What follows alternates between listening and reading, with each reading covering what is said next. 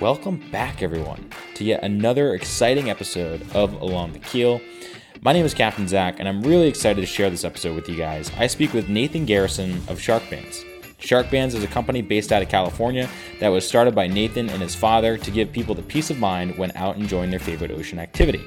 So, whether you're out surfing your favorite break or spearfishing the murky waters of New England, the wrist and ankle bracelet are proven to ward out any potential shark encounters. They use a patented magnetic technology that has been proven and researched and is so successful that it's been used by Navy SEALs, pro surfers, and even the former commander in chief. So, if you're someone that enjoys wading past the shore, then this episode is a must. Nathan was a great guy to talk to, and I especially liked speaking with him when I found out that he's a fan of the iconic Newport Folk Festival that happens every summer here in Rhode Island. Now, with everything that's going on with COVID, unfortunately, the festival was not coming to Rhode Island this year, but it will be next year. And stay tuned because Nathan and I might be doing another episode in the near future. So you got to wait for another summer. That's what I'm trying to say. But before we get started, I want to know if anyone was paying attention to our Instagram post that I post every time when I put out a new episode. So if you were, I asked the question if anyone knew the name of the iconic chef who created a shark repellent for the CIA during World War II. If you don't know the answer to that, then I suggest that you stick around towards the end to not only learn about what we have going on here at Along the Keel that's new, but also to fill you in on who it may be. So I want to be transparent though uh, before I get started here and, and say that I learned about it on Mike Rowe's podcast called The Way I Heard It. It's been one of my favorite podcasts to listen to because it outlines these really interesting stories that he puts together, and you don't know who it is until the end of the show. There's a lot of gotcha moments, there's a lot of you know goosebumps that happen, so I suggest you go check it out. They're really short. Uh, they're about five to seven minutes long once you get past all the advertisements, but it's a great show and definitely worth the listen. And we're, he's been binge listening to the show. And Dan, if you're listening to this, I just want to thank you for all of your kind words and your support, and everyone else that's out there that has been listening to the show since the beginning. So, with that, guys, I hope you enjoyed this episode, and be sure to stick around towards the end because we do have some special announcements this time about all the new content that's coming in the near future, as well as how you can get more involved in the show to get more amazing stories about the people, the entrepreneurs, the innovators, the brands that you know, and the ones that you don't. So, enjoy this episode, and we'll catch you at the end. All right. Well, Nathan, hey man, it's real real pleasure to have you on the show and uh, not only to talk about you and your you know beginnings, but also the beginnings of Sharkbanz and where it's going today. So, uh, welcome to Along the Keel, and uh, pleasure to have you here. Thanks, Zach. Stoked to be on the show, and I appreciate the time and and your uh, willingness to share our story. Yeah, it's uh, it's it's a cool story nonetheless, and one that you know, I think especially with what's going on right now, you know, we have Discovery Channel Shark Week, so everyone's very intrigued by, you know, great whites, makos, all different types of sharks. And you guys, you guys kind of do twofold, right? You being someone that just loves and has grown up on the water his entire life, has you know taken the side of all right, let's focus on the conservation aspects of sharks, but then how can we be, make a product that kind of you know changes the perception of what sharks are to people? Right? Because I think growing up, you know, we have a lot of movies like Jaws that kind of steer someone's perception and perspective towards a negative connotation towards sharks when really you know sharks are just like any other fish in the sea any other species but they have some more teeth right? So it's a pleasure to have you here and to learn all about Sharkbanz but uh, nathan let's uh let's start out. Like who are you as a person and, and how did you even get involved in, into the ocean yeah, well, just to comment on your first statement there, which was an astute observation. You know, you most people think of sharks, and there's a fear associated with that, uh, with that image of the shark in their mind.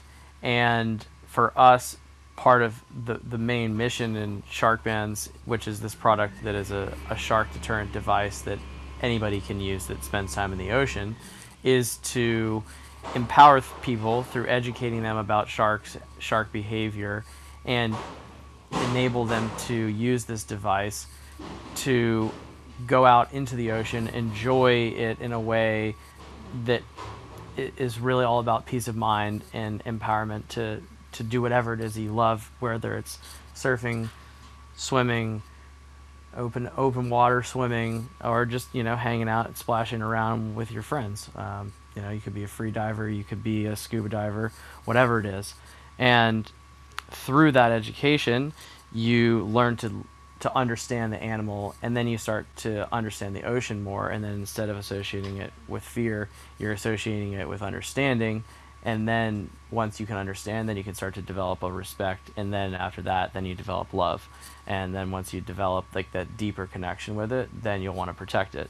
And for us and for me personally that's been kind of the cycle that i've experienced with the ocean and that's what i would like to share with others as well yeah and how do you think you know where did it all kind of start from because you know, to gain that respect, it it tends to be like anything, right? You have to have experienced it a lot in in in multiple different situations, whether it be good or bad.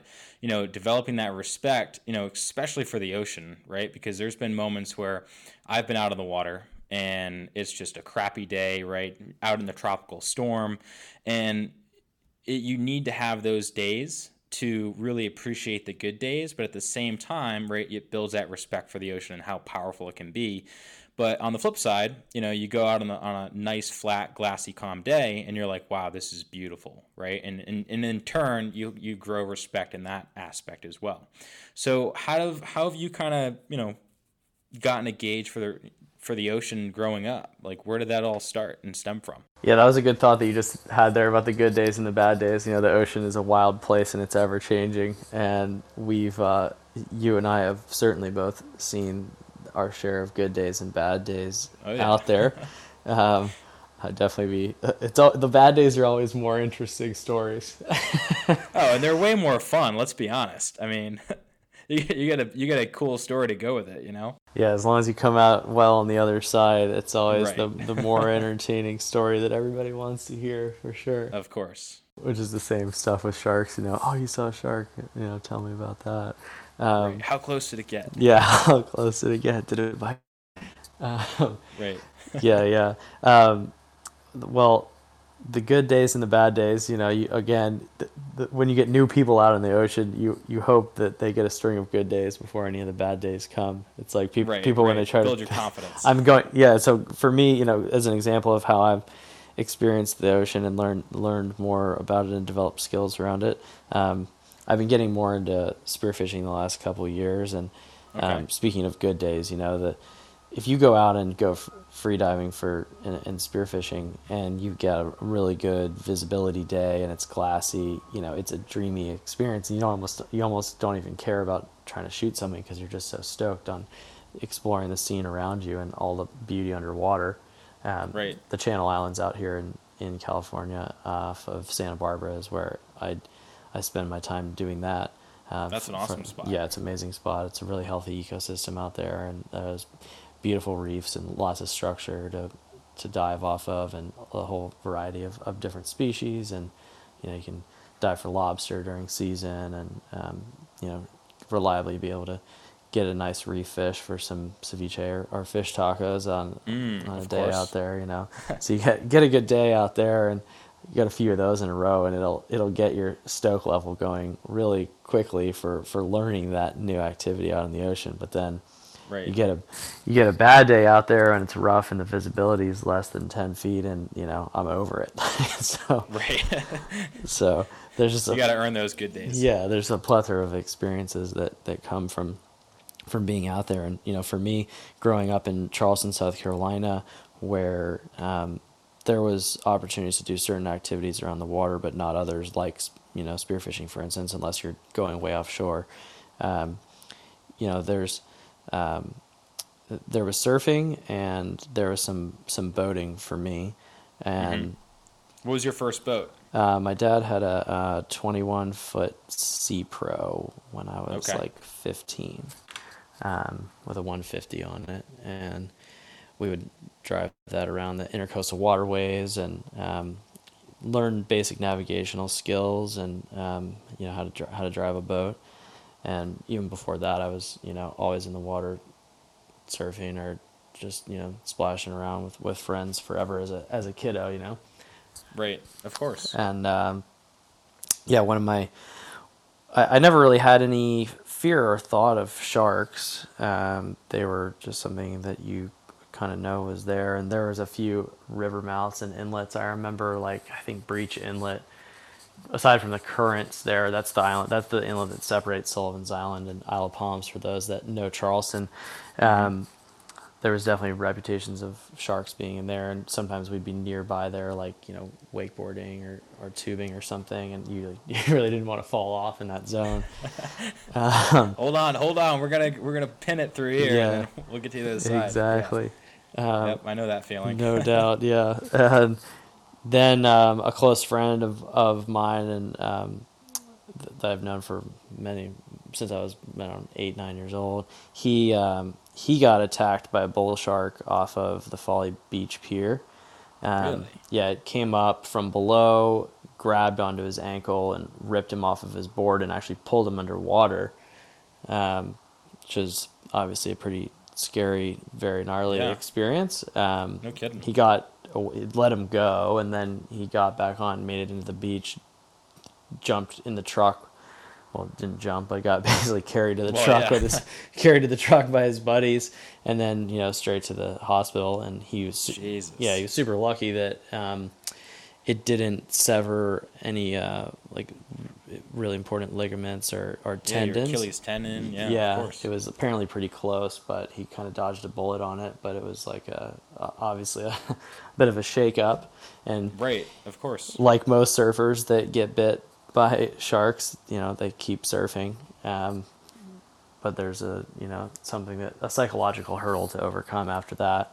And right. hearing about that as a friend and somebody who obviously had spent a lot of time in the water around there, it was uh, it, shook me up a little bit too, and it made me look at it differently. You know, because we always used to screw around and we'd be in the ocean at night, and you know, any any time of day, and never really thought about it, but then you're right you know, the invincibility factor exactly, and then one thing happens, and then you know kind of shatters the mirror. So right, um, we yeah, that's just like the first little catalyst that that took place that kind of planted some of that fear in my mind. But I didn't. So that kind of do you think that really planted the seed for what would become Shark Band? So then, what what really happened between, you know, that moment in time to where you are now? Did you go to college at some point in time? Like, eventually, you made it out to California, right? So there had to have been some sort of transition there, right? Yeah, like that was the if that was the seed, there was another experience that watered it where okay.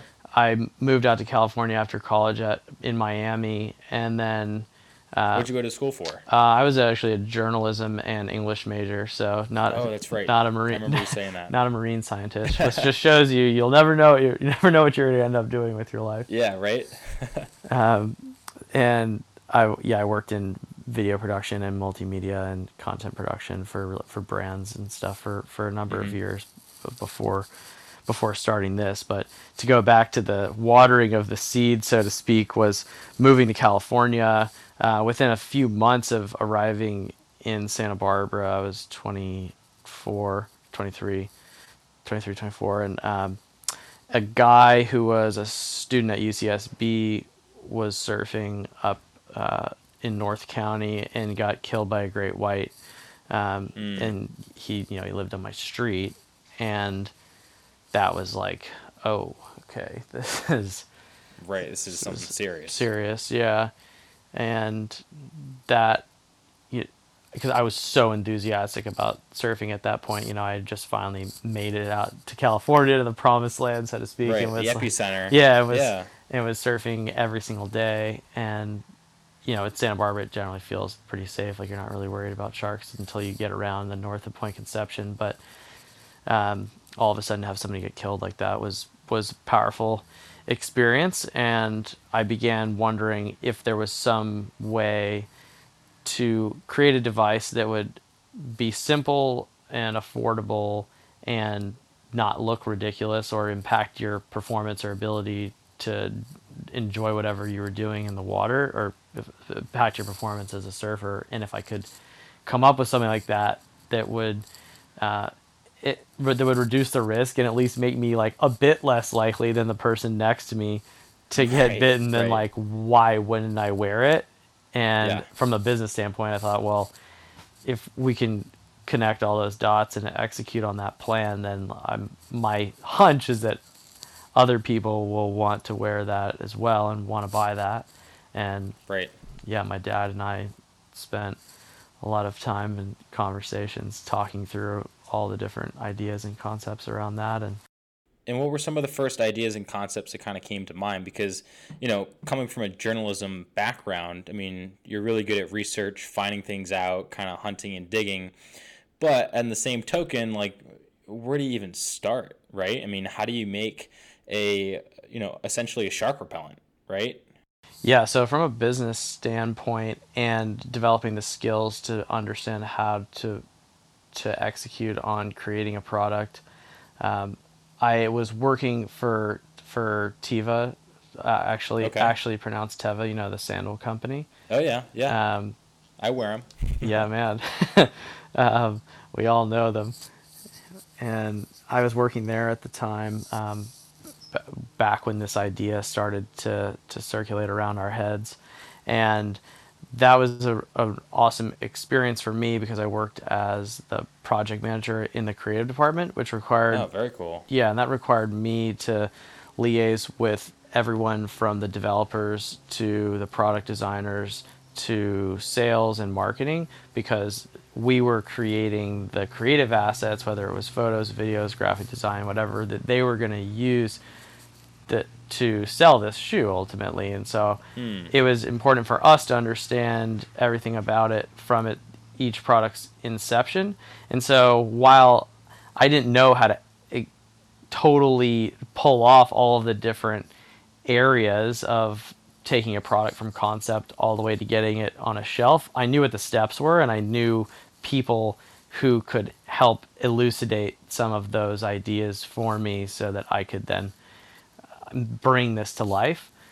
Right. And then my dad had the experience of you know being in business in the business world for 30 years and even though he was in software um, he had he had an entrepreneurial background and had started a company or two that had had um, ended up being somewhat successful so um, that there was that side that he brought to it and it ended up being a being a great team of me having the, the product understanding and then him having a bit more of a, a business acumen and some of that you know gray haired wisdom that you get from right. from working yeah dad dad time. wisdom right dad wisdom yes exactly of course so uh, you you put those two things together and then okay well where's the where's the science bit come in right so mm-hmm. you've got um, the research side. So we start researching what's out there. My dad and I we find this magnetic technology that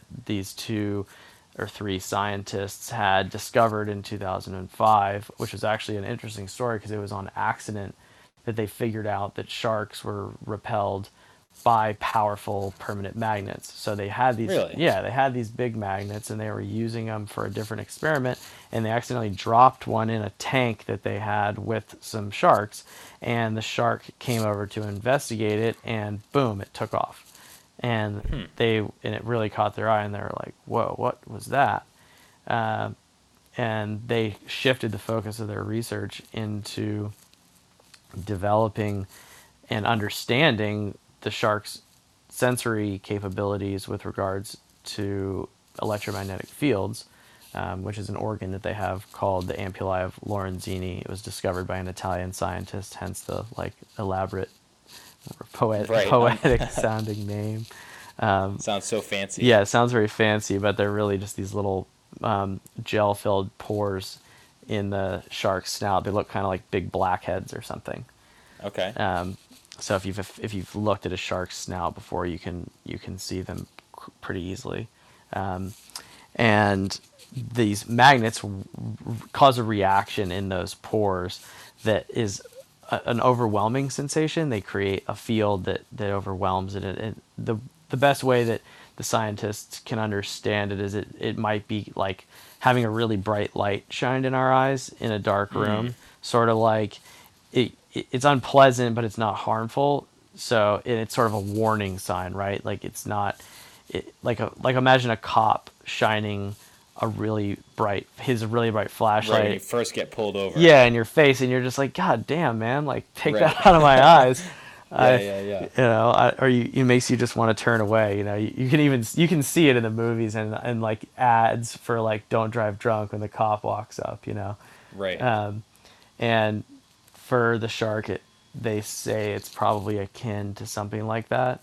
And okay. and for us, you know, with with the device, you're not trying to to harm a, a shark in this case. Like all you really want to do is tell the shark that you might be harmful because you've got this weird thing that it's never experienced before that's overwhelming its senses in a way that it's probably never experienced before and that as such you might be dangerous so hey like wild animals are looking for the path of least resistance to get food. So all of a sudden you've put some kind of weird resistance in front of them and they will turn away and go somewhere else to, to look for it because their ultimate mm. interest is the same as ours. It's self-preservation. So now did you got did you reach out to these guys and were like hey we want to you know investigate into your technology and how did that dialogue start? Because i mean or or were you just grabbing some magnets and throwing them in inside of a inside of a band for the you know the first go around?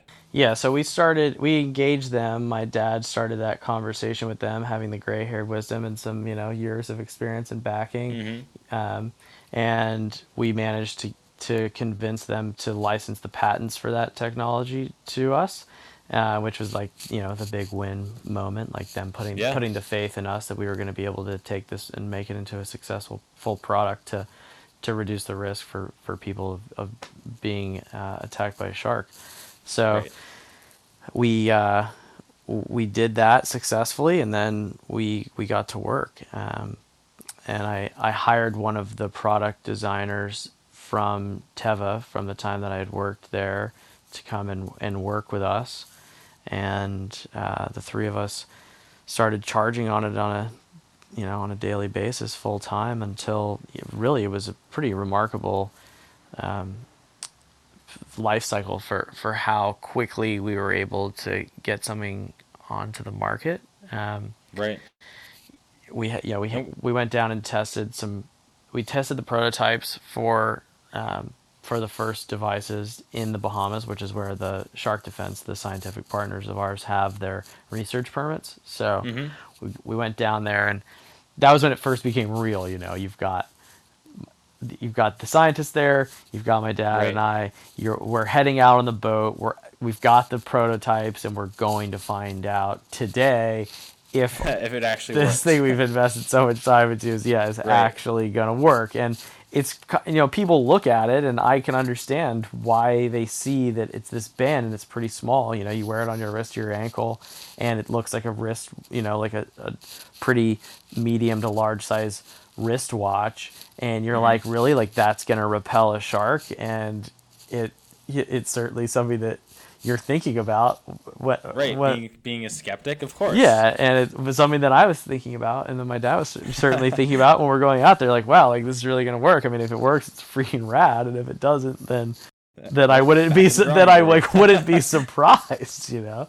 Right. um, but we went out there and i mean i could go into the various stories that took place but it was it was a comedy of bad luck at the beginning on that first trip because of, we got jinxed by the scientist saying every single time I've ever been here, there's been sharks, and I've been here hundreds of times. And we go out the first day, no, no sharks.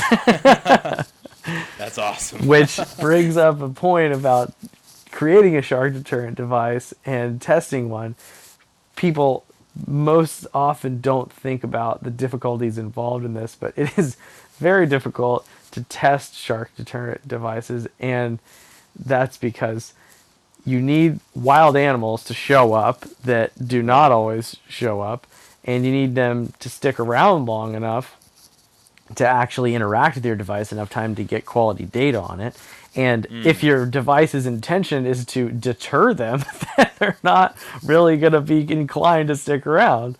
Right, right, right. So y- what you have to do is figure out just the right amount of of enticing food and chum to keep them there without uh, without getting them too excited and they start totally freaking out and going into a feeding frenzy and then you don't even have a realistic scenario anymore because no one's jumping into the water when there's a shark feeding frenzy right? Right right. So there's like this delicate balance between how much do you deter them but how much do you actually wrangle them in to try and deter them? Yeah because then you give them too much food and then they get full and then they leave. Uh, or you don't give them enough or you, you end up getting like all of a sudden you could get 15 sharks around which has happened before. Um, you get 15 bull sharks in one place. And that ended up actually being the best research trip that we went on. That was in um, november 2017 mm-hmm. um, and there was just so many sharks and they stayed around all day for three days in a row. But i've been down really? there close to 10 times and they that's the first time that something like that has actually happened. You know, you get times where maybe two sharks show up and they stick around for an hour and you're getting you and you get some amazing footage and you get some repellent reactions and then they take off. Um, right.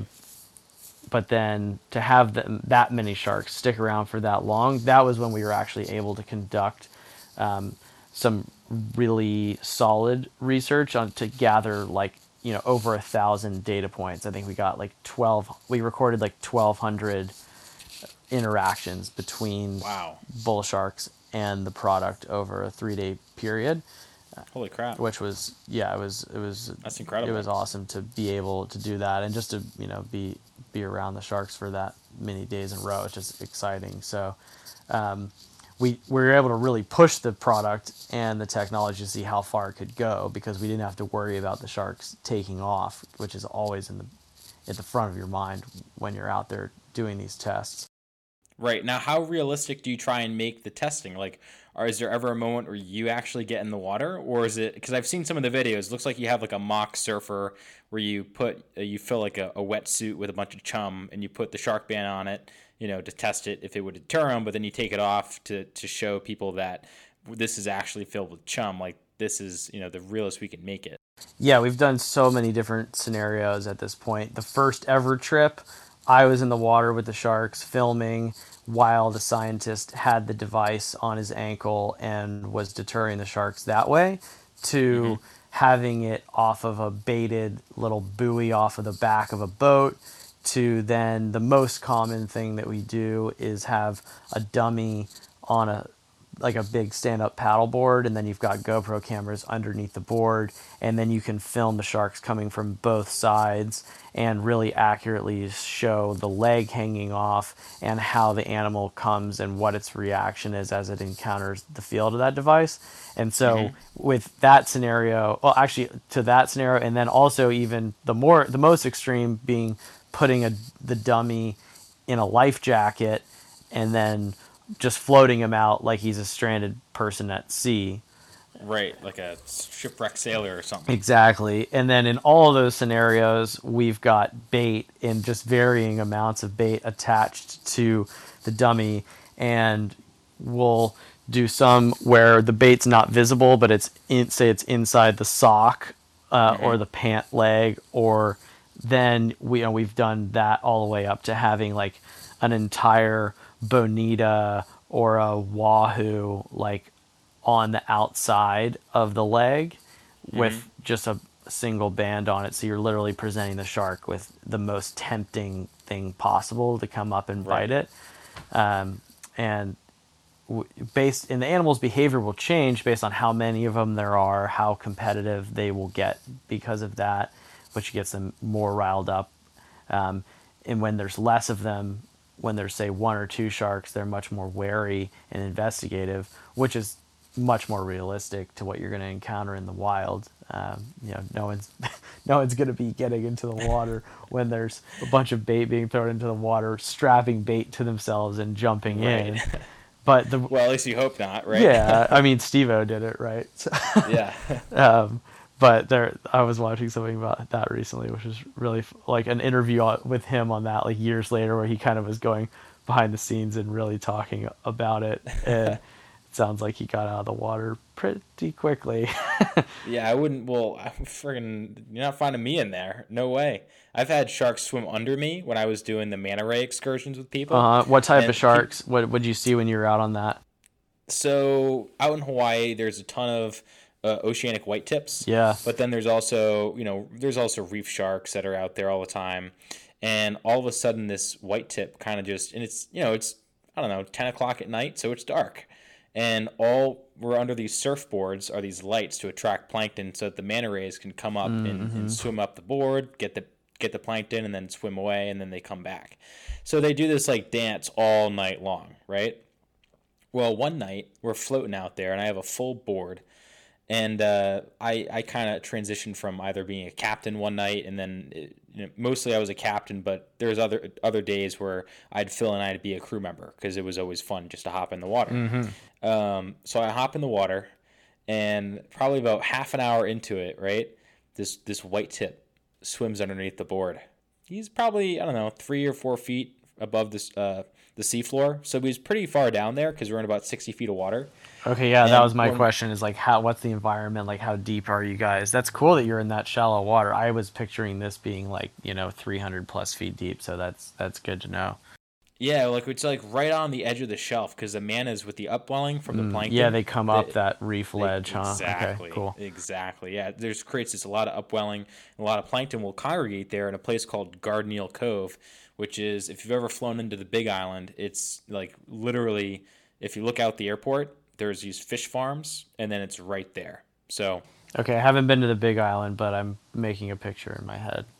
Yeah, it's pretty. If even if you look it up, there's like these fish farms that are pretty noticeable, and then it's like right right next to it. So not only that, the fish farms attract a lot of white tips and um, you know dolphins, uh, monk seals, so a lot of other wildlife out there as well.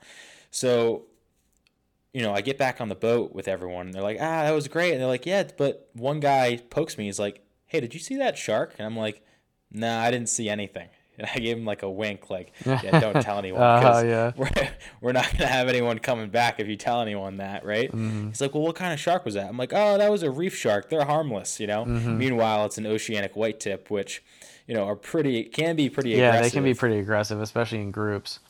Right, exactly. So, you know, they, we always called it the S word on the boat. We didn't want Mm. to tell anyone there was a shark anywhere. Yes. Meanwhile, people would ask, like, are there sharks out there? And I'd dip my finger in the ocean. I'd be like, yeah, it's pretty salty. There's probably sharks in there, you know? Because there's salt in the ocean. There's sharks. There has to be. So, Yeah, and many people literally cannot help that fear, and that's one of the interesting things about the fear of sharks when you actually get into the science and the psychology behind it, is that mm-hmm. it's deep rooted in our brains on a primal level to be terrified of anything that can eat us in a way that like produces an emotional reaction. So people see the teeth, they see the animal, and they associate it with that, and it's just this primal response that they don't even necessarily recognize as like an emotional, like deep emotional thing that comes out, and it's hard to control that, and you have to actually actively work to reverse that, Right. and then start to understand the animals. So there is like a sympathy for people at the beginning before they they maybe spend some time around sharks in the water, which is pretty transformative. Most people, who, the first time they ever go on a shark dive, they'll always do it again because they get their mind blown and they experience how amazing these animals are, and they realize, hey, like these guys aren't really out there to try to to bite us. They're just swimming around. They're doing their their shark thing, and it's really cool to watch. And wow, like what an amazingly sleek, beautiful animal. Right, and I think that goes back to what you said earlier. Was like, you know, the ocean. You, you started to build this respect, and that respect then became a love for it. And it's it's very similar for sharks, right? So how does how do you think the Sharkbanz really um, changes perspective for people? Because not only are you obviously saving lives, like on a surface level, that's pretty easy to see because obviously people aren't getting bitten by sharks, but there's also these, you know, not only conservation, but you're change you're literally changing people's perspective. There's a behavioral change that you're creating with your product. Like, have, what have you seen from that? Yeah, it's a good good question, and it it varies based on the level of competency that already exists in the ocean. Um, the ones that are there's different vari- there's different ones that are super gratifying for different reasons. So you've got a Navy SEAL, for instance, who had an experience spearfishing in Florida where a big bull shark came at him. He was wearing Sharkbanz. It got within the range of the effect, the effective range of the device, which is like three to six feet, and then it took off and didn't see him again and he called it a life-saving product and for somebody who's a navy seal who's literally the most experienced water person on the planet to literally from a training standpoint to come and say hey like this is a life-saving product that enabled him to enjoy his time in the water more after that and seeing the way that it worked for him that obviously is like the, about as gratifying as it gets. Um, that man's name is ivan trent and he's actually the son of buzzy trent who is a pretty legendary big wave surfer in hawaii um, oh very cool. in the in the early days of, of pioneering big wave surfing at um, like makaha and, and waimea and, and places like that um, that's awesome and then uh, you've so you've got that end of the spectrum, and then you've got uh, another side, the other side of it, which is um, this organization called One with the Ocean that we work with, and they're a weekly swim group that operates out of L- L.A. as their base, but they're also in San Diego. They actually have a, a small one in Maine, they ha- I think they have huh. Hawaii. I think they have eight or nine of them now. And I'm Brian, the founder, is going to kick my ass for not remembering where they all are. but um, we started working with them this year um, to sponsor it because he saw the con- the the congruency between what we were doing and what he was doing, which is their whole mission is getting more people out in the ocean just to go on swims, not actually on a competitive level, but just for fitness, enjoyment of the water, and all the health benefits that it brings just to be out in the ocean. Um, so they get people out there in the different different cities where they have it, and everyone comes together in this community thing. They give education about the ocean for people who are new to it. They teach tactics like how to approach waves, how to swim under waves, um, shark safety, um, and then they go for swims out to a, a buoy and, and back to land and it's just like a whole social gathering thing and there's not mm. there's not this like oh triathlon like like open like like long distance open water swimming whole element to it it's just like a it's like an enjoyable social thing and you got a lot That's of really cool. yeah so you got a lot of of newcomers out there at one with the ocean and um, using Sharkbanz brian's able to get people to overcome that fear of sharks and and dismiss it and ignore it because they can use this to feel safer and then they can have one less thing to worry about and focus on just enjoying being in the ocean and and learning the skills mm. like swimming and and going under waves and everything else to to really start to enjoy being out there and uh, and Sharkbanz you know just to be able to to get more people out into the ocean like that because they say, "Oh, I'm open to doing this now because I was too scared of sharks to even go in before." Then right. then that's the other side of it and that's that's a, a great piece of what we do as well. No, that's awesome and being able to be a part of that and literally change someone's perception of what what a shark is, you know, and, and what being a part of the ocean is and being able to work with that organization sounds incredible. But you also have this side of you know the 3% right? Like you're giving back 3% of you know what you guys are making in terms of you know all the profits go going to conservation and in other groups like you know one with the ocean to help um, you know here on your website i'm looking at it you said you know protecting and restoring ocean habitats the eradication of shark finning and then preventing new offshore drilling those are the three main points. It seems like. Yeah, right those are the, those are the three main ones exactly. Yeah, okay. so that's also super rewarding. Obviously, the better we do, the more money we can we can donate. So you know, the right. hope is that as as it continues to grow, that it's we're able to make a you know, we personally won't make a measurable impact, but we're donating to organizations that do. Um, mm. And we recognize and understand that, and we're not out here to try to reinvent the wheel or or step into that conservation wing. You know, we know that people that we, there are people who dedicate their whole lives to this, and so our our mission is to simply donate portion of proceeds to help fund those missions rather than than try to do it ourselves. Um, right. Yeah, one of my favorites is uh, this guy David McGuire who founded a company called Shark Stewards, uh, or okay. I should say a nonprofit called Shark Stewards. They're based out of San Francisco, and he's a um, he's a professor at UC Berkeley, and really smart, fascinating guy who's just a badass adventurer type. Love um, it. He's that guy's got story. Uh, they're working on a whole bunch of cool projects in protecting sharks in um, in Malaysian Borneo right now and setting up sanctuaries huh. over there, which is one of the last most pristine reefs on the planet.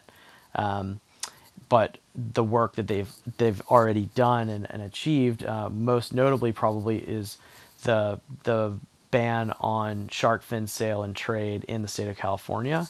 Um, David was really instrumental in making that happen, and it just shows you the power of one person.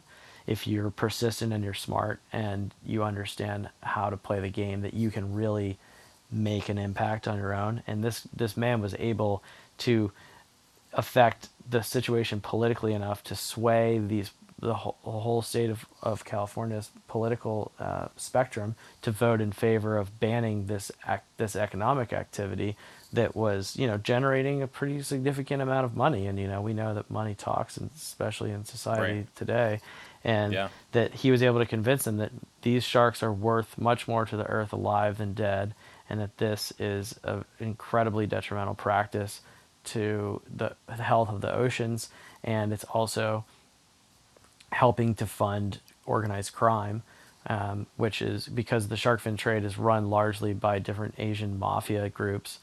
Yeah. And David was was badass and, and brave enough to take those mafia groups on and literally have that's awesome. Yeah, literally have threats made on his life on like a frequent basis, be followed by them, um, all, you know, ar- around San Francisco, and you know, he persisted and he was successful, and you know, because of those efforts, you know, one of the major hubs that shark fins could come into to be traded around other places in the states was was stopped, um, and super proud of that guy for doing that. So that's one of the main organizations that we donate to. That's awesome. You know, there's actually a really cool book that um, speaks to that um, maybe not shark fin in particular, although he does touch on it, is called The Outlaw Ocean by Ian Yes, Urbina. yes. So you, you you've read that? Yeah. Oh yeah. Love that. Man, book. that guy is a badass. I actually have right? not read the book, but I listened to a podcast with him um, describing a bunch of the stories from his travels in in mm-hmm. writing that book and the research that he did. Wow, what it's unbelievable. Yeah, why don't you share one of the stories that you you remember from that book about his well, efforts and it just it shows you that book shows you how hard the conservation battle is and the truly dangerous positions that people have to put themselves in just to stick up for these animals. Right. And, and it's just incredible the amount of the US is so you know, a lot of people complain about the U.S. and how there's a lot of regulation, and maybe that we lack to, that we lack regulation in other places. But comparatively, in terms of fisheries and conservation and how we treat our environment here in the United States, compared to let's say that of the Asian countries, mm-hmm. right, that are overseas, mm-hmm. especially ones that are on the Pacific, mm-hmm. it it is incredible how much conservation how it gets thrown away to the wayside in terms of you know in order to make money and profit and so on and so forth. And one story that sticks out in particular is the fishing vessel and, the, and he talks about it but it's been uh, talked about in other capacities as well in term and also with greenpeace. They did a whole piece about it. Um, but the fishing vessel thunder. I don't know if you've heard of that one before. No please yeah please educate us about so, that yeah, so the Thunder is this rogue fishing vessel that's basically been going around the Pacific, uh, you know, going for uh, shark finning, just all sorts of you know species that here in the U.S. are you're not allowed to fish, or they're overfishing them, they're taking the bycatch, so on and so forth. A lot of bad stuff, right? Mm-hmm. So I believe it was the folks over at um, who are the folks from Whale Wars? The Sea Shepherd. Oh, right? yeah, the Sea Shepherd people. Yeah. Okay, so yeah, this is involved. So he's on the boat in with Sea Shepherd going after this boat. Yeah, I th- I think so. I can't remember. I read the book a while ago, um, but he talks about the thunder and not only that, not only what it's doing in terms to our ocean, but also the effects it has on the crew members and the people that are actually involved in it, and how it the the whole system is really gravitated towards you know taking these underprivileged people that don't really have any other choice. They're taken from these villages from the middle of nowhere Asia and they're pretty much forced into fishing on these illegal boats in conditions that are just appalling. Like there's no racks to sleep in. The food is just minimal. Most of the guys either die of dehydration or you know lack of sustenance, and not only that, but they're out at sea thousands of miles away from home and never having left their village previously. So a lot of these guys die, and it's just such an interesting story as to how, you know, it plays to both sides the people side, but also the conservation and the ocean side of things. And, and it's like that meeting in the middle where his story really, you know, plays a really cool role, in, in opening this up to people that would never even have thought about it. And fortunately, I, I have a degree in marine affairs, so I learned a lot about this. But when I share it with other people, they're like, really? This is going on? I'm like, yeah, this happens every single day. There's, you know, fishing communities that are torn apart because of it. There's, you know, boats like the Thunder, which eventually was caught and the the captain of it scuttled it.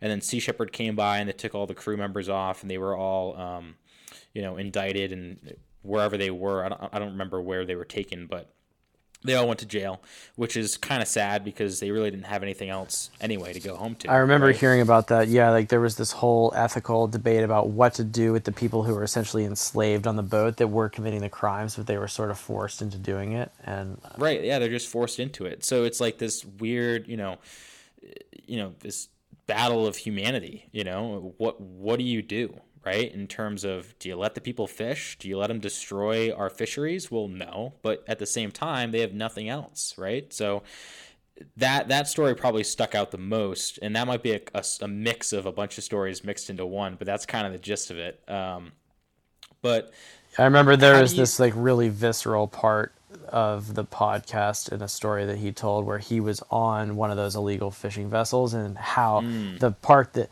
it was it was such a harrowing story of how he even was able to get onto the boat uh, without getting detected about what he was doing, and then to not have anything bad happen to him while he was on the vessel. Um, and then the first night, it's him and his photographer. I just remember he says he notices all of the the fishermen on the boat are all sleeping elevated in some kind of hammock, even if the thing's elevated like 6 mm-hmm. inches off the ground. And he's like, well, they were so exhausted that they just like threw their mats down and passed out. And then he describes this moment that he awakes and there he feels like this sensation, like this weight on top of him.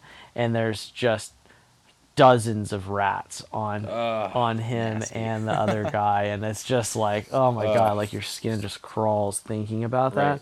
and to know that those vessels are out there like hundreds of them thousands of them mm-hmm. wherever they are on the high seas really like on an outlaw ocean as he says just you know committing crimes in international waters where there's no way that there's just not enough there's not enough policing of of the ocean and that now the ocean really is this vast landscape that's that is unpoliced in so much of the area mm-hmm. and that's like it's kind of like the wild west of the 21st century and right it's unfortunately it's here issue. in the US it is it's it's a massive issue and you know here in the US we have the ability to police right and you know, we have very strict regulations for recreational and commercial fishing, but in a lot of these other countries that don't have the, the funding to do so, um, they're really reliant on you know what little resources they have, and then they get stepped on by a lot of bigger nations that come in and they fish their EEZ,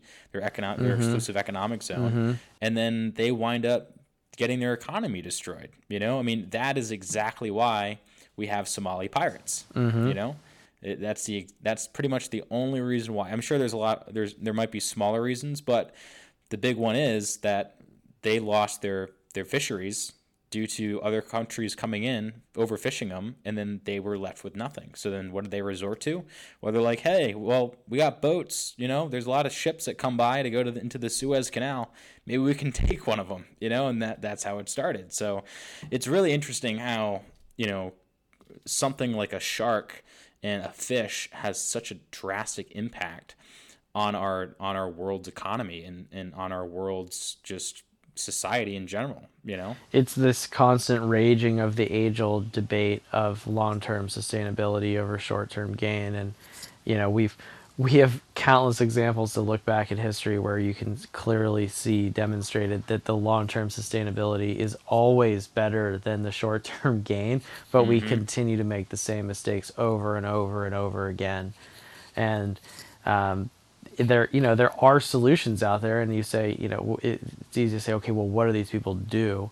Um, you know and there's there are definitely solutions. And you look at places like Indonesia right where they have shark fishermen that go out and that's they're going out and fishing sharks because the fins are worth a lot of money and they can sell those and then they can support them themselves uh, to make a living. But they don't want to go out and kill the sharks you know they're just doing it because they don't have anything else to do. And um, you probably do you know the um, the conservationist Madison Stewart? She's got like a really big Instagram following and uh, I can't say I do. So, I might have seen her but I just don't know she's um, it's um uh, Shark Girl Madison is her um, Instagram okay. handle, but she's on this um, this new project that she's been on for I think it's the last couple of years, and she's gone into all these small villages around Indonesia and proposed to the fishermen to rather than fish sharks to take tourists out um, mm-hmm. to to experience seeing the sharks and to see the reefs and to just explore that that land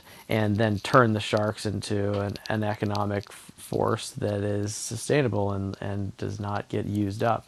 And yeah. Um, and they make way more money doing that than they do way fishing more. the sharks, and then they're stoked, and they don't have to kill any animals, and then it, it sustains right. it sustains the village, and so it's a new way of of approaching it, and that you know it, it certainly shows a lot of promise to to try to bring that kind of mentality into different areas, and there are certain areas that are obviously too dangerous. You know, you talk about Somalia, for instance, like it's very difficult to to implement something like that there. But right. in a place like Southeast Asia, where there is a lot of tourism and relatively high level of safety, you can you know you can start to institute practices like that, and and it really does make a huge impact. Yeah, absolutely. To kind of give you a number to give people a gauge as to you know what a I'm going to use a manta ray because that's what I know. Mm-hmm. Um, a manta ray alive to the tourist economy in Hawaii would bring in about a million dollars a year per manta ray. So a manta ray dead because in uh, Asia they use them as an aphrodisiac. Mm-hmm. They're I think it's like their gill plate or something. They grind it up and whatnot. It's worth about 150 bucks. Yeah, so you, can, you just I mean how more how much more obvious do you want it to be, right? Right, exactly. And but that goes for anything like a coral reef, right? You can either f- overfish and kill the coral coral reef, or we can bring people to the coral coral reef and you know they can enjoy it and uh, obviously you're going to make more money that way. Now, with that being said, there's a balance, right? Because we do need fishing communities and we do need you know tourism based communities and sometimes they overlap. Like there's a, these folks up in maine called rocky bottom uh, tours and it's a really cool concept. I want i've been meaning to reach out to them but they basically take people out on a commercial fishing boat that's a working commercial fishing boat and they show them what it's like to be a commercial fisherman you know and they educate them on it so it kind of plays to both sides of it which is kind of an interesting take on it yeah, it means you have to take less fish because you're getting people to pay to be on the boat to see how it's done, right? Right, exactly. Exactly. So, how do you think Sharkbanz kind of fits into what we've been discussing? Because I know we've gotten a little off target, but at the end of the day, it all kind of wraps up into one because essentially you are a piece of the puzzle here. Yeah, well, our goal is to become a bigger piece of the puzzle. So we've looked at the technology and what are the broader implications and what's the potential of it. And what we've discovered about a year and a half ago is that we could use this technology to prevent shark bite off from hooked fish in fisheries from a number of different target species. So, a hmm. huge growing problem that people may or may not be aware of is that shark bite off, which is where a fisherman catches a fish and then a shark comes in. It's an easy meal for the shark. Boom, the shark yeah. bites the fish off. Um, we call that tax collecting. Yes, exactly. Uh, the tax man. tax man comes by. yes, the tax man, paying the tax man. Indeed, there are certain areas where the tax man gets pretty much all of the fish, and you don't get to keep much of anything, um, which on the surface level obviously sucks for the fishermen and you're Right. not making any money or if you're taking out clients they're not getting any fish um, and it's a really demoralizing experience when you've finally caught a fish and then boom it gets eaten before you can get it into the boat um, but on the other side of that is the conservation side of it which um, is it's horrible for fisheries because even in regulated fisheries like ours, where you've got uh, catch daily bag limits, daily you know daily limits for all these different types of species, um, those limits do not include total mortalities. So you could you could have 50 fish lost to sharks before you got 10 fish in the boat and th- Right. those aren't even numbers that are unrealistic i mean this happens on, this can happen on a daily basis in say the outer banks during tuna season um, we get reports from guys that say some days they can't even get a single fish in the boat and they might have lost 50 and so they just don't go out um, Right. and obviously it's de- it's devastating for fisheries if you know if the limit's 10 and you had to catch 50 to get 10 then you know you've you've actually had a, a much bigger loss on it than what the fishery would have recorded. So um, Right. you can start depleting them very quickly.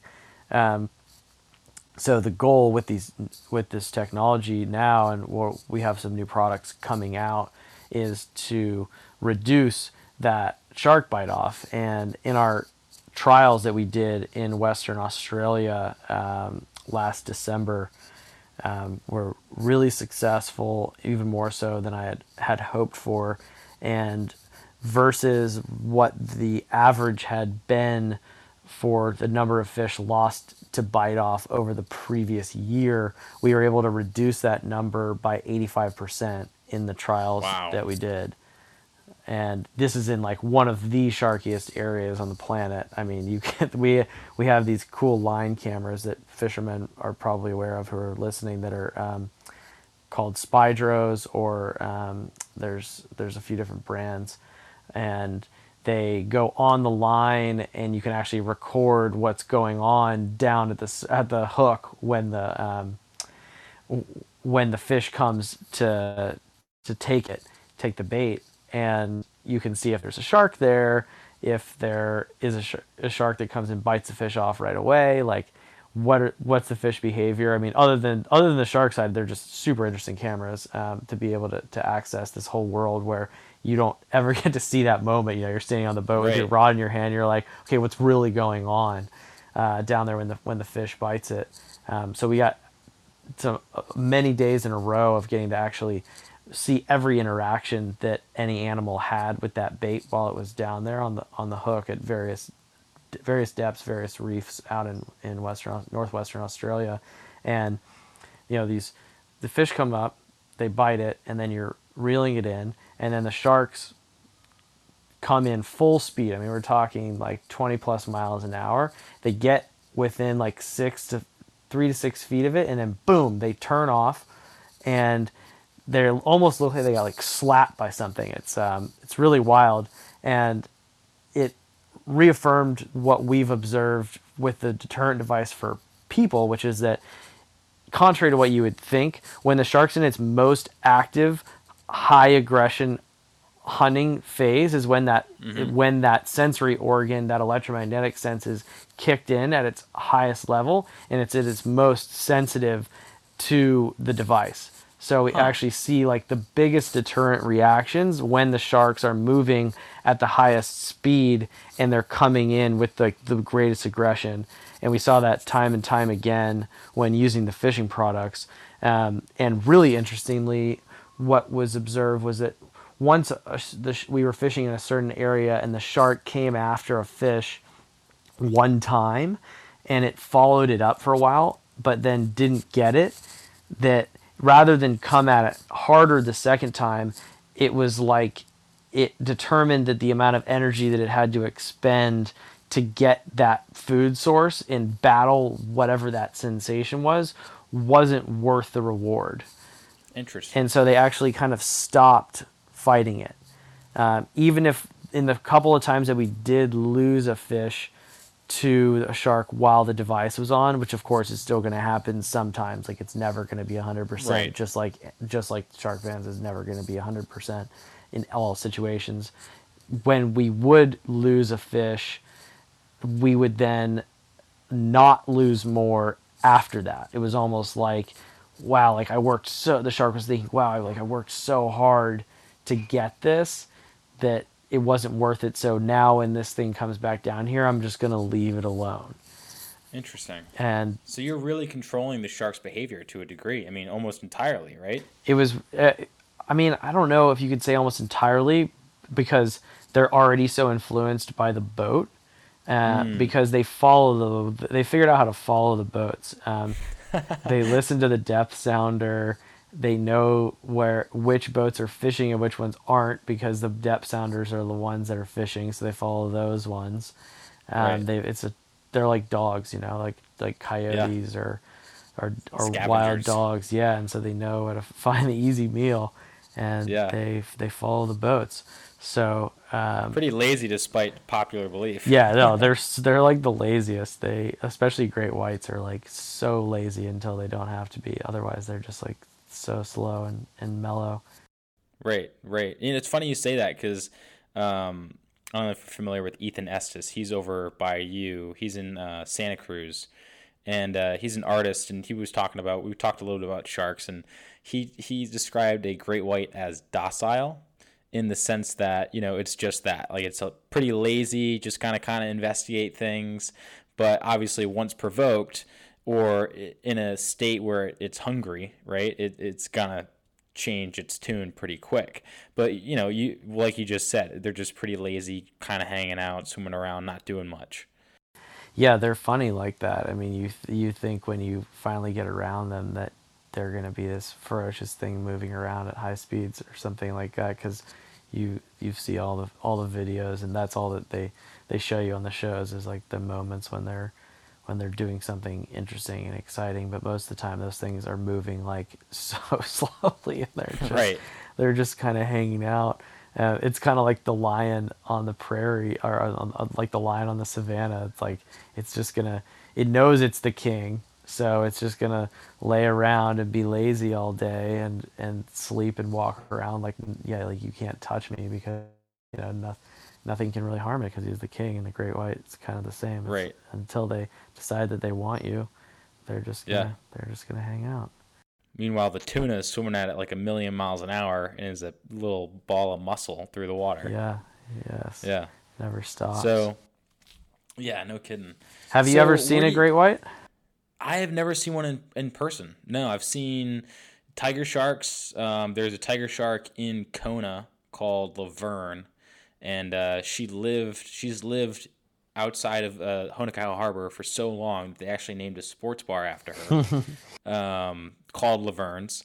And I got. I was fortunate to to to see her. I did not go swimming with her. those are you know. such gorgeous animals huh Oh my god, they're incredible, and they're huge. so big i'll never just- forget the first time i saw one of those things just like scary big. You're like, wow, that thing's moving, and it's and it has a lot of teeth. yeah how big is that one like 15 feet or something yeah, she was like 15 or 16 feet. And one night, I was coming off of the boat, and my sunglasses slipped off my head, and I was like, oh man, those are a really nice pair of sunglasses, and my only pair. And uh, so I got one of our manta lights, and I threw it on the dock, and I, I jumped in. But I, I probably spent about 10 seconds under the water because I was getting the hell out of there as soon as I got him. Because knowing that Laverne, you know, lurks around in the depths.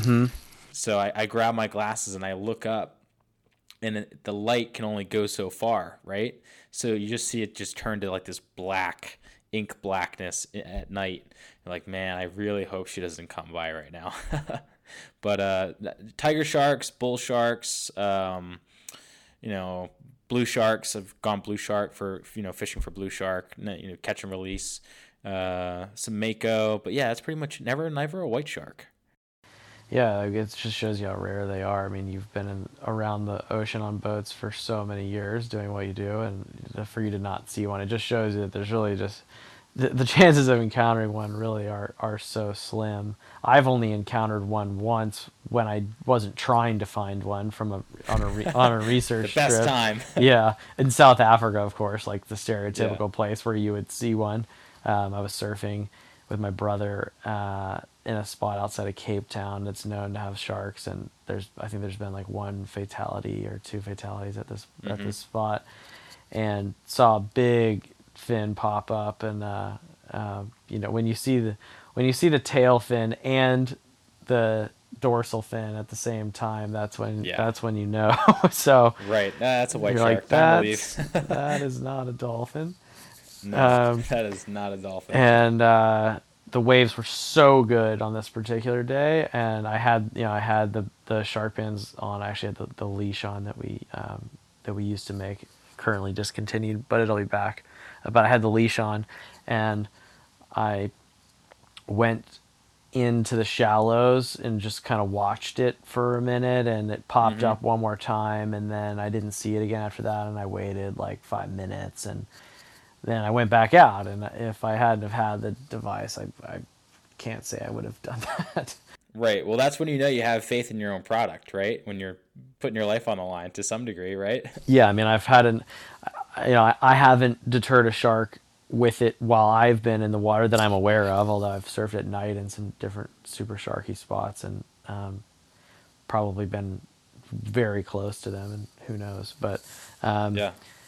But I've obviously seen it in action, and then I've I've had enough people write in that have deterred great whites with them, and tiger sharks, and bull sharks, and all sorts of of different species uh, who have shared those stories, and you know it's they're super compelling. And when i you know i have i have all i have all the evidence in my brain of the of the yes and the no. So Right. i and i always go you know I, and um you know i know that i'm safer with it than without it so um, Yeah. went back out there and en- enjoyed the rest of the session and then came in and had another had a story Yeah, no kidding. And in the amount of stories that you have with people, you know, encountering sharks, you know, like the Navy SEAL guy. I and you, I think was that the one that there there was a video because I saw a video of a guy, a spear fisherman, with the band on, and all of a sudden was that the same one you were talking about? That was a different one. Um, this guy didn't have a video of that. I wish that he'd had a video of it. That would have been pretty pretty awesome.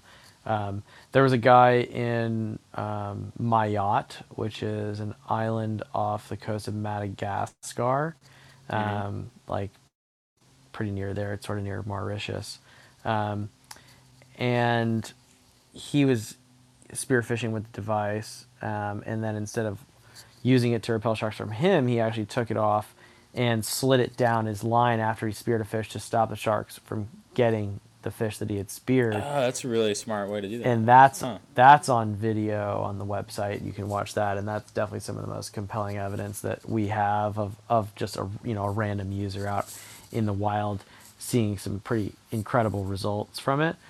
Um, Right. So the sharks, you know, the f- device gets down to the fish, and the sharks had been attacking it, and then boom, they literally all just take off, and then he just leaves it there for a few minutes, and they don't they don't come and bite it again, and then he pulls up, takes the device off, and sends it back down, and then they come in and boom, they finish it off.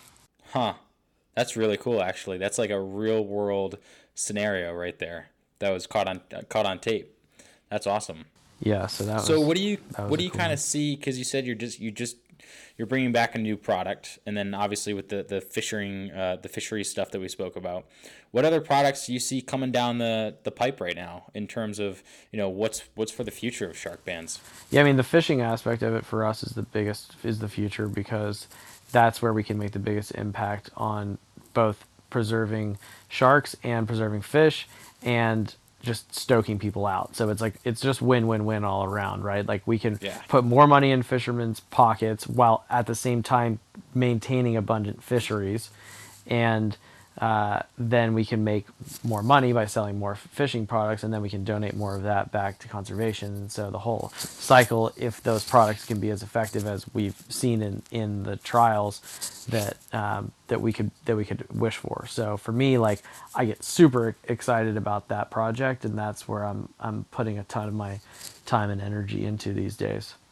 That's awesome. Yeah, it really is a win all around because I mean, you're you get to help everyone, right? At the end of the day. So, um, you know, I always I like to ask a few questions, and if I don't know if you had a chance to listen to the show yet, but um, you said that you work with your dad, right? He's a partner of yours. Mm-hmm. How has he kind of influenced you to keep going, you know, and to be always on the move, like always being innovative and creating new products? And because you said you first started in 2015, so this is, you know, we're coming up on five years now. So what is, you know, what's that kind of look like? Well, um, honestly, the way that my dad influences me the most to, to keep going is because he gave me all the opportunities to have an amazing life and to to educate me on how to become a a, uh, a self-reliant entrepreneurial minded person who has the, the the foundation to be able to create this business and so for me it's about giving back by becoming more successful and providing return for him so he can enjoy his life because he made so many sacrifices for me. Now, my business partner Davis, him and him and I, he's kind of like the number two guy. Him and I work work together on everything, as well as our brand manager Tim. And the three of us, you know, we're pushing each other on a daily basis to continue to innovate, continue to stay relevant, and continue to to push and, and create. And that's like we're all young guys, you know, we're all in our 30s, so we're right. you know, we're the, the guys who have hungry. the ambition that are hungry, that are pushing, you know, my dad's 69, so he's he's on his his way out into the golden years, you know. He's right. he's doing Put that. the pasture. and yeah, let the young guys do it. So for That's for right. us it's about um, you know, paving our own way, making, leaving our own mark, and trying to do good while we're doing that. And um, that's that's what it's all about. You know. Yeah, and that's why I love the you know your stories so much is because you know throughout it you're really just doing a good thing. You know, and, and I'm sure the ocean means a lot to you as a person. So, do you have any moments where you know you're maybe on your surfboard or you know the research it panned out and you weren't expecting it and you were like man this is this is why i'm doing that and it, why, why do you think you know you started Sharkbanz and, and what does really the ocean mean to you in general yeah good question man i mean wow um, going, going deep yeah there's there are there's been so many moments where I'll get a message from somebody and I'll, and I'll, just be like, damn, man, like, this is what it's all about right now. This mm-hmm. is it. Um, and it goes back to those same moments I talked about earlier, where out of nowhere we'll get a testimonial from somebody who's written in sharing some incredible story of deterring a shark or experiencing the ocean in a way that they hadn't been able to before because they overcame some fear. Um, and, you know, I just got one last week where a guy, um, let's see, which one was this? He he was out actually no better i got one from this from a woman who's actually one of our retailers and she was one of the first people who supported us in in kona actually uh, oh no way and we're about um i i want to say it's p3 is the name of the store does that sound familiar p3 can't say it sounds familiar. There's a lot of sh- there's a lot of stores and shops in Kona. Yeah, I'll pull it up. It's like a, it's a store for like triathlon related stuff. Okay, um, all right. And so she has a lot of swimmers. So she's a big swimmer herself, um, and she support one of the early people who supported us from the beginning that believed in the in the technology, and she was out with friends swimming in the water at uh, probably one of the spots that you've been to before, and they were like getting exercise out there to, all together in a group, and a big tiger shark came right up to them. They thought it was no a way. log coming from a distance, and then as they got closer, there maybe it was. Boom! It was this big tiger shark, and all of a sudden, when it got within like six feet of her, it did this big whip around and just took off 180 degrees in the other direction, which is like the consistent reaction that you see when sharks encounter the, the field from this unexpectedly. They just do this right. quick like jerk and then they take off in the other direction. And you know, she comes in and writes the thing. She's like, "I believe this from the beginning, and now like this thing just now I got proof. now yeah. like just just save me and my girlfriends potentially. Like I'm so stoked. Like I'm telling everybody, and you know you, you get something like that, and it's like wow, like we made something that actually made it a difference in somebody's life. That you know that was a, a real thing, and uh, that's a just a, a super cool feeling. Yeah, absolutely. And in some in a lot of ways, I can uh, you know, I can um, you know relate. You know, I've gotten messages about just making this podcast, and to be honest with you, Nathan, I didn't even think anyone would listen. So, and to have those messages come in, it's a really good feeling, right? Oh yeah, dude. I mean, what that- you do is so amazing. I mean, I've like I, I've said that the Sea Tow guys, the vessel assist guys, they're like the raddest humans that you'll ever meet. Everyone's like so humble, and when they show up, they're like way more stoked than you expect them to be because most people that have to come and help you in a situation, like like tow truck drivers, don't generally show up stoked to tow your car Oh, they're mean. they're pissed off, but for some reason, every sea tow and vessel assist person that I've encountered, they always come up stoked. They're always smiling. They always and they make you feel so much better, and you're so relieved to see them. And you get to, you know, you get to experience that contagious energy from somebody knowing that as soon as you show up, like everything's gonna be all right.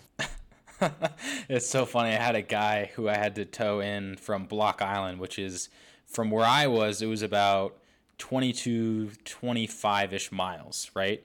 But from the nearest port, it's only about 13. So if you take the Block Island ferry to, well, you've been to Rhode Island. So if you Yeah. take the Block Island ferry to Block Island, it's about 13 miles. And uh, so I go out there and he, he smashed his prop on a rock and he's at his dock. So I have to take him out. And he's, I call him and he's like, So, uh, Zach, how, how long do you think this is going to take? And I'm like, Well, given the sea state and everything, it's probably going to be about, you know, seven hours. And he's like, Really? Seven hours? I'm like, Oh, yeah, man, it's going to be a party. He's like, Are you going to be towing us the whole way? I'm like, Hell yeah, I'm going to be towing you the whole way. It's going to be awesome. Let's go do it. and then, you know what? At the end of the day, was it really long and kind of boring at times? Absolutely. But at the, se- at the same time, like for him to get home safe, it was just you know, it, it was a big relief not not only for him but also for me. So it, it- I appreciate that. It's a lot of it's a fun job too. You know, you get to see a lot of weird a lot of weird stuff and have a lot of cool stories. You know, simultaneously. Yeah, you spend enough time on the ocean, you will have stories. That is that is a certainty. Yeah, and what I love about it is having when you spend a lot of time on the water, whether it's what you're doing, what I'm doing, there is a certain group of people that do that, and there's people that don't. But it's funny how people that are all on the ocean, we can all relate in some way, right? Because we have the ocean. But the people that don't really understand it or don't go to the beach or don't go on the boats and they they're always questioned. You know, they they always question, well, what's out there, right? They always want to ask you, like, what do you do, or what is a shark ban, or, or how how are sharks, you know, relating to someone that's living in Arkansas? And to be able to answer those questions and be a part of that community, the ocean community, I think it's something really special that, you know, only we have, right? And I'm sure there's other communities out there like the whitewater rafting community in Colorado, or Yeah, like you the mountain climbing community. yeah, and- right.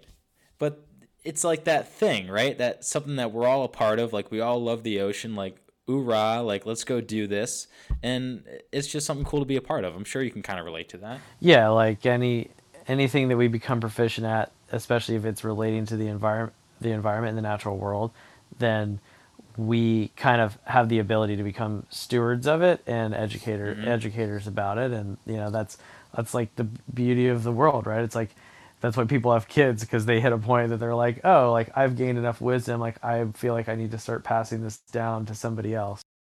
Right. Absolutely. Absolutely. I think that sums it up great is being a steward and whatever that might be, like whatever craft you have, whether it's woodworking or, you know, being on the ocean or, you know, forestry, whatever it is, you know, being that person that every day per- goes back and per- perfects their craft to some degree and then at the end of the day becomes a steward for it. You know, I think that's a great way to great way to sum it up. So, well, um, you know, Nathan, we're coming up on 84 minutes, Wow. which is right. incredible because it didn't feel like Look it. Look at us go. Um, yeah, look at us go. So, where can people find out about Sharkbanz and you know learn all, all about you, the company, get involved, buy a shark band? How can they do it? Yeah, if you want to dive more into the science and watch the videos and see the tests and read the testimonials, you can go to sharkbanz.com and we've got the science page, we've got the media page, and we've got the reviews page, and you can read and, and learn all about the, the research and like how this whole technology was discovered and it came to be all the way up to the embodiment of it in Sharkbanz and listening to, to real stories from real people who have gone out and deterred sharks with it. Yeah, awesome. Well, hey Nathan, real pleasure to have you on the show, and uh, you know, can't wait to continue talking to you, and you know, just keep this door open. So uh, thanks for being on. Yeah, man. Thank you so much for the work you're doing out there with uh, Sea Tow and and everything else that you've done in your career to get to this point. Um, you know. Yeah, man. I appreciate that. Next time I'm out in Rhode Island, I will definitely give you a ring, man. Yeah. Well, unfortunately, you know, it was just funny. The Newport Folk Fest was supposed to be last weekend, right? Yep, we would have been there. Ah, Could have done the so interview close. in person right there, and Could have then done it in person. and then headed over to the fort. But you know what? Right. Maybe we'll have round two next year because I will be there. Sounds good. An update show, if you will. Indeed. Right on. All right, Nathan. Well, enjoy the rest of your day and uh, be safe out there. Same to you, Zach. Thanks, man. Thank you guys for tuning in to this episode of Along the Keel. I had a pleasure speaking with Nathan today, and I'm just glad you guys could tag along and listen to the conversation. So, like I said, we have some new things that have come to Along the Keel. As you know, it was once Beyond the Buoy. We are now Along the Keel. So, if you are a an original listener to the podcast, I just want to thank you for sticking around and and keeping your support up. But we also have a new newsletter. It's a monthly newsletter where we feature people who are making waves that may not have a, a brand or a company or a business yet, but they're on their way and they're just out there doing their thing on the ocean or outdoors. We're also going to be start adding a, lit- a few more podcasts to the mix. Um, maybe not as ocean based, but uh, they're going to have some you know outdoor influence as always. So let me know what you think about that, or maybe we should just stick around for the ocean. But you know, I think uh, I think there's a lot out there, a lot of cool, interesting people that we need to talk to and, and, and get involved, and we have many more episodes to come. So, on the next episode of Along the Keel, we're speaking with Beau Perry of Blue Evolution, where he has found a way to grow kelp and other seaweeds around the world and make it into tasty, innovative products for us to consume. So stick around for that episode, episode number 33 of Along the Keel. Thanks again, guys, for tuning in. You can head on over to our website to learn more about Nathan Garrison and Sharkbanz. Also, give him a like, subscribe, and a follow on all social media. And sign up for our newsletter. It's on our website. As soon as you type in alongthekeel.com, there's a big pop up. You can log in, get more amazing content, or you can head on over to the newsletter side of the website up on the top bar and sign up that way. So, thank you again and have a great day. But before I go, remember work hard, do good, and be incredible. And we'll catch you on the next episode.